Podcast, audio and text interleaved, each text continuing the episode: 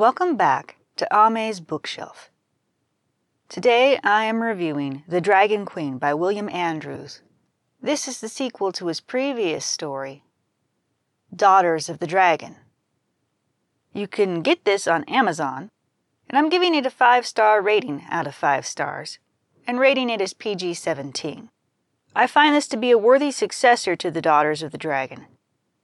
It's well written and researched. This biography, fictional biography, or historic fiction biography, depending on how you want to classify this, is set within a larger story containing a riveting cast. It is a good book to read around the time of reading similar books about the life of Queen Min's contemporary Empress Cixi for an even wider look at the area at the period of history that is being told about. I very greatly appreciate the delving into the spirits that happens in this book. It's good to read a book dealing with leaders with the ability that does not make her sound crazy. In fact, she actually sounds like she sometimes rejects this gift and worries about how it makes her seem to others.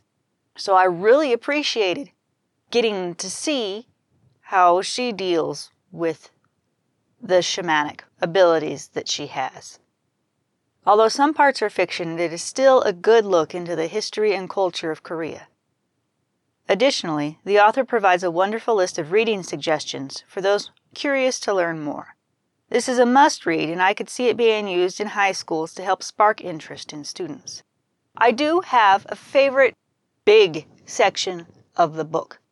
My favorite is when Anna has the U.S. diplomat kidnapped so that she can dress as her ancestor, to tell him the story, to make him see the significance of what Korea is all about, what is behind the two Koreas, and the need for a one Korea in always in spirit, in culture, in politics, and finding that balance between things.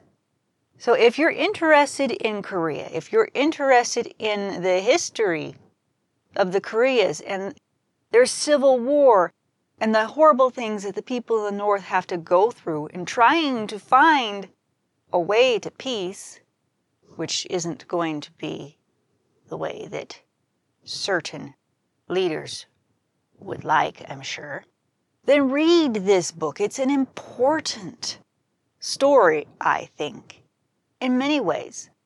I do wish that history were more interesting to the people in my generation and my daughter's generation. We repeat things because we don't know or don't care.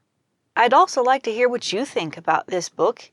So you can go ahead and comment in the comment section below if you've read it or come back after you've read it and for the previous book, it's the same thing. You can go to the video that I did for that book and discuss it in the comments. Until next time, I'm Teresa Garcia or Amehana Arashi. Thank you for coming to the bookshelf.